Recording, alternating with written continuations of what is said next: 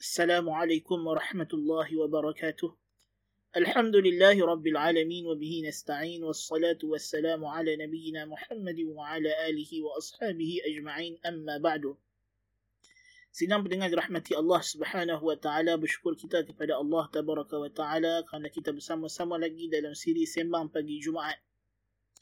Insya-Allah pada siri kali ini kita akan membincangkan satu lagi surah yang mempunyai kaitan yang sangat rapat dengan hari Jumaat. Bahkan surah ini adalah surah yang paling rapat kaitannya dengan hari Jumaat. Iaitulah suratul Jumu'ah. Surah hari Jumaat yang memang namanya sendiri disebutkan dengan surah hari Jumaat atau surah salat Jumaat. Surah ini antara surah yang telah sabit dalam hadis bahawasanya Nabi sallallahu alaihi wasallam membacanya dalam salat Jumaat pada rakaat yang pertama dan pada rakaat yang kedua Nabi membaca surah Al-Munafiqun. Jadi maknanya dalam salat Jumaat ni dia ada empat surah.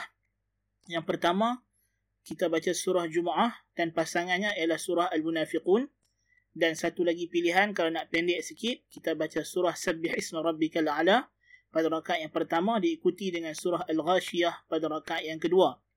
So ini adalah surah yang disunatkan kita ataupun oleh imam untuk membacanya dalam salat Jumaat. Imam membacanya dalam salat Jumaat. Surah Al-Jumu'ah namanya Suratul Jumu'ah tidak ada khilaf dari segi penamaan surah ini sebagai surah Al-Jumu'ah. Kerana datang lafaz kalimah Al-Jumu'ah padanya, iaitulah pada firman Allah Ta'ala, Ya ayyuhalladzina amanu idha nudiya lissalati min yawmil Jumu'ah. Wahai orang yang beriman, apabila kamu diseru untuk hadir ke, untuk salat pada hari Jumaat. Surah ini adalah surah Madaniyah, dianggarkan penurunannya sekitar tahun ke-6 Hijrah ataupun selepas daripada peperangan Khaybar, di mana Abu Hurairah radhiyallahu an telah pun memeluk Islam pada pada waktu itu. Bilangan ayatnya adalah 11 ayat dengan kesepakatan para ulama. Adapun tertib penurunannya, ia diturunkan setelah surah At-Tahrim dan sebelum surah At-Taghabun dan dari segi susunannya adalah yang 106.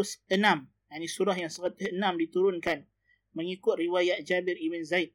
Dan ada pendapat mengatakan ia adalah surah yang ke-110 wallahu alam. Dan surah ini diturunkan sekaligus keseluruhannya. Adapun dari segi tertibnya dalam mushaf ianya adalah surah yang ke-62. Adapun dari segi tertibnya dalam mushaf maka ianya adalah surah yang ke-62. Maksud surah ini ataupun tujuan terbesar surah ini adalah memfokuskan pada menjelaskan kurniaan Allah Ta'ala kepada umat ini dengan diberikan kelebihan dan hidayahnya kepada mereka menerusi Rasul SAW setelah mana mereka berada dalam kesesatan dan penyataan kewajipan untuk kita mentaati baginda SAW dan larangan daripada meniru sikap dan perangai golongan Yahudi. Adapun dari segi tujuan-tujuan surah, di antaranya tujuan yang terbesar bagi surah ini ialah larangan daripada supaya kita jangan leka dan lalai daripada menghadiri salat Jumaat dan meninggalkan segala urusan pekerjaan dunia apabila masuknya waktu Jumaat. Di antara tujuannya juga ialah memperingatkan tentang keagungan dan kebesaran Allah Subhanahu wa taala yang seterusnya ialah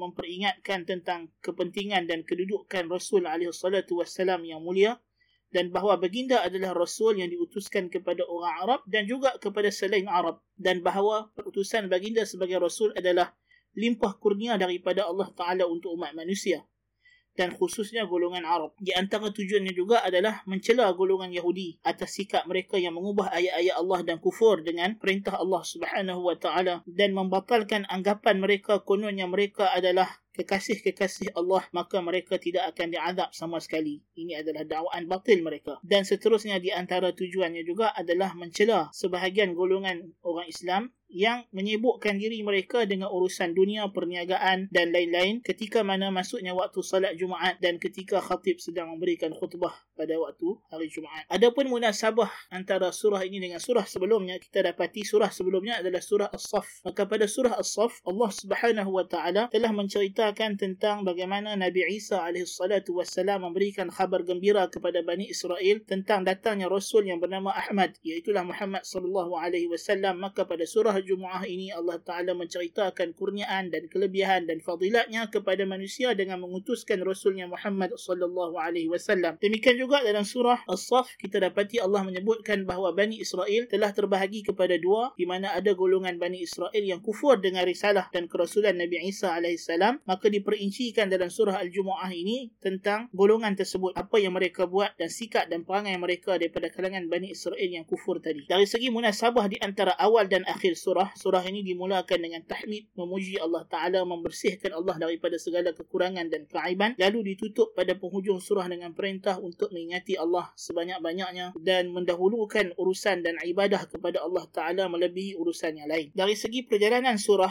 kita dapati pada ayat yang pertama terkandung padanya firman Allah Ta'ala berkenaan bahawa dia ditasbih disucikan, ditakdiskan oleh seluruh makhluk dan menjelaskan bahawa dialah pemilik yang mutlak akan alam ini. Yang mana semua ini membawa kita kepada mentauhidkannya, mengisahkannya dalam ibadah. Kemudian pada ayat kedua sehingga keempat terkandung padanya peringatan Allah Ta'ala berkenaan kurniaannya yang agung kepada manusia iaitulah pengutusan Nabi kita Muhammad sallallahu alaihi wasallam membawa hidayah dan petunjuk setelah mana kita berada dalam kesesatan dan kegelapan. Ayat 5 hingga 8 mencela golongan Yahudi atas perbuatan mereka mengubah kitab Allah Ta'ala dan membatalkan sangkaan mereka bahawa mereka adalah wali-wali Allah lalu mereka tidak akan diazab. Bahkan Allah mencabar mereka untuk bercita-cita untuk mati jika mereka benar adalah wali Allah dan tidak takut azab Allah. Namun tentulah golongan Yahudi tidak sanggup bercita-cita mati sekalipun kerana mereka tahu mereka berada di pihak yang salah dan mereka akan diazab oleh Allah dengan sebesar-besar azab. Pada ayat 9 hingga 11 menceritakan tentang sebahagian hukum hakam hari Jumaat yang penting di sini ialah bersegera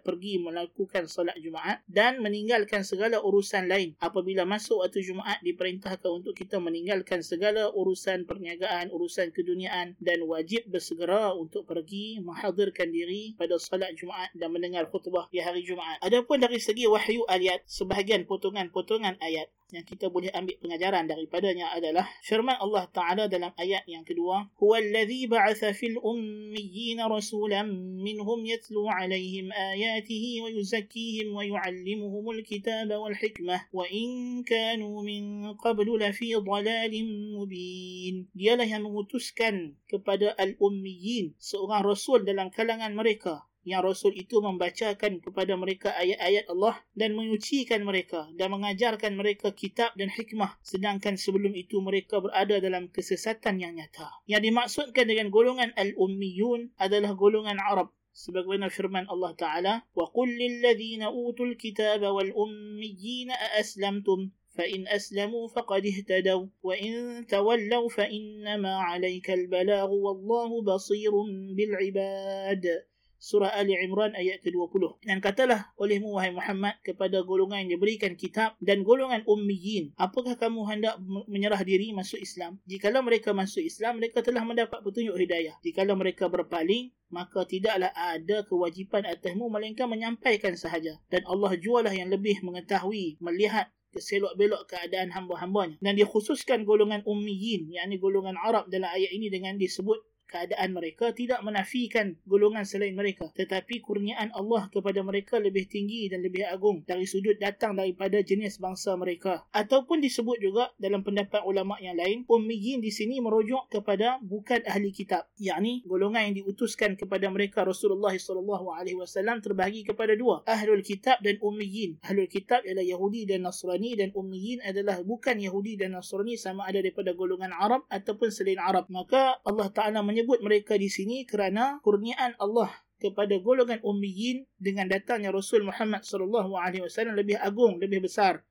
Kerana golongan ummiyin tidak ada kitab, tidak ada petunjuk sama sekali. Sedangkan golongan ahli kitab sebelum itu mereka ada kitab dan sudah banyak datang Rasul daripada kalangan mereka. Adapun potongan ayat yang kedua, yang kita boleh ambil pengajaran. Walaupun semuanya tentulah kita dah sebut boleh diambil pengajaran tetapi kita bukan nak membaca tafsir surah ini. Tapi kita mengambil beberapa potongan ayat. Di antaranya firman Allah taala wa akharina minhum lamma yalhaqu bihim wa huwal azizul hakim. Dan selain mereka yang belum lagi sempat dengan mereka dan dialah Allah yang maha gagah perkasa lagi maha bijaksana. Maksud ayat ini demikian juga Allah utuskan kepada golongan yang lain daripada bukan ummiyin yang mana mereka ini belum sempat lagi bertemu dengan ataupun belum sempat lagi sampai dakwah kepada mereka. So ayat ini menceritakan tentang keseluruhan dakwah Nabi SAW dari segi tidak ada had masa dan tidak ada had tempat. Kerana Allah menyatakan bahawa akan ada lagi golongan yang akan datang yang belum ada sekarang di zaman Nabi yang akan juga mengikut dan menerima dakwah baginda Nabi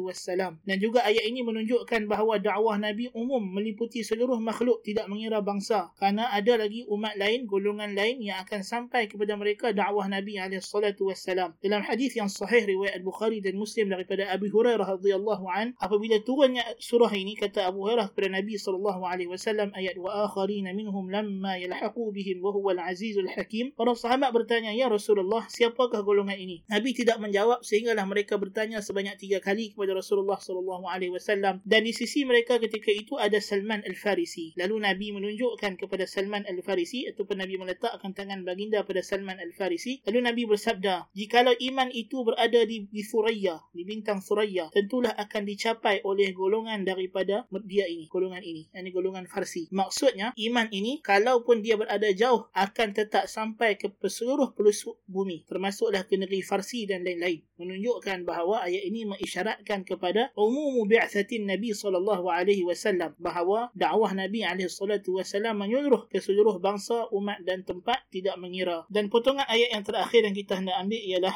penghujung ayat di mana Allah Taala menyuruh ya ayyuhalladzina amanu idza nudiya lis-salati min yaumil jumu'ati fas'au ila dzikrillahi wa dharul bai' wahai orang yang beriman apabila diserukan untuk kamu menghadiri salat pada hari Jumaat maka bersegeralah untuk mengingati Allah yakni segeralah untuk mendengar khutbah ataupun menghadirkan diri untuk salat Jumaat dan tinggalkanlah jual beli. Maksud bersegera di sini adalah bersiap-siap dan mempersiapkan diri pada hari tersebut untuk bersedia menghadirkan diri ke masjid untuk salat hari Jumaat dan mendengar khutbah. Bukan bermakna berlari-lari atau bergegas-gegas dalam berjalan ketika ke masjid kerana ini dilarang oleh Nabi SAW. Tetapi maksudnya kita kena bersiap dan bersedia awal sejak pagi lagi untuk menghadirkan diri uh, untuk menghadirkan diri salat Jumaat. Ini yang dimaksudkan dengan ayat tersebut. Jadi inilah sebahagian fadilat dan kurniaan Allah Taala kepada kita dalam surah ini dah sampaikan mesej-mesej yang penting yang utama sekali ialah penjelasan tentang nikmat diutusnya Nabi kita Muhammad wasallam. Dan pada surah ini juga dinamakan dinamakan dengan suratul Jumaah kerana nak memberitahu pentingnya hari Jumaat. Kerana hari Jumaat ialah hari di mana berkumpulnya umat Islam untuk beribadah kepada Allah Taala, untuk apa nama berzikir, mengingati Allah Subhanahu Wa Taala. Namun begitu, kita dapati pada penutup ayat Allah Taala menyatakan setelah selesai solat Jumaat, maka disuruh untuk kita bertebaran di muka bumi Allah Subhanahu Wa Taala. Di mana kita disuruh bertebaran di muka bumi Allah Taala untuk meneruskan pekerjaan hari-harian kita. Ini mengisyaratkan bahawa Islam bukanlah agama kerohanian yang mengabaikan dunia, tetapi dia adalah agama dunia dan akhirat. Dia bukan agama yang bersifat spiritual sahaja, bahkan dia juga agama yang membimbing jasmani dan rohani sekaligus. Seperti mana Allah Ta'ala suruh kita datang amal ibadah di masjid pada hari Jumaat, demikian juga dia mengarahkan kita untuk mencari rezeki yang halal. Kita tidak dilarang daripada berniaga, melainkan pada waktu solat Jumaat. Adapun sebelum itu dan selepas itu dipersilakan. Pagi hari Jumaat kita bersiap untuk salat. Habis salat Jumaat, Tuhan suruh kita pergi berniaga balik. Tidak ada masalah. Pergilah buat urusan dunia kamu. Carilah rezeki yang halal yang Allah kurniakan kepada kamu. Kerana ia juga ibadah. So setiap perkara ada masanya. Bukan seperti sebahagian ajaran yang sesat. Agama-agama yang kufur yang melihat kalau kita nak akhirat, kita kena buang dunia. So Islam tidak sama dengan ajaran-ajaran tersebut. Islam adalah agama dunia dan akhirat. Syariat Islam diutuskan oleh Allah Ta'ala bertujuan untuk menjadikan kita hamba Allah di dunia dan membawa kejayaan dan ganjaran di hari akhirat. Kerana di dunia inilah kita nak memperhambakan diri kita kepada Allah, bukan di akhirat sana. Akhirat adalah negeri ganjaran untuk menerima upah dan balasan atas amalan di dunia. Maka dunia inilah satu-satunya peluang yang ada untuk kita beramal menghambakan diri kepada Allah Subhanahu wa taala. Wallahu taala alam bisawab. Mudah-mudahan dapatlah pengajaran daripada apa yang kita sampaikan pada pagi ini. قلت لكم ما سمعتم سبحانك اللهم وبحمدك أشهد أن لا إله إلا أنت أستغفرك وأتوب إليك. والسلام عليكم ورحمة الله وبركاته.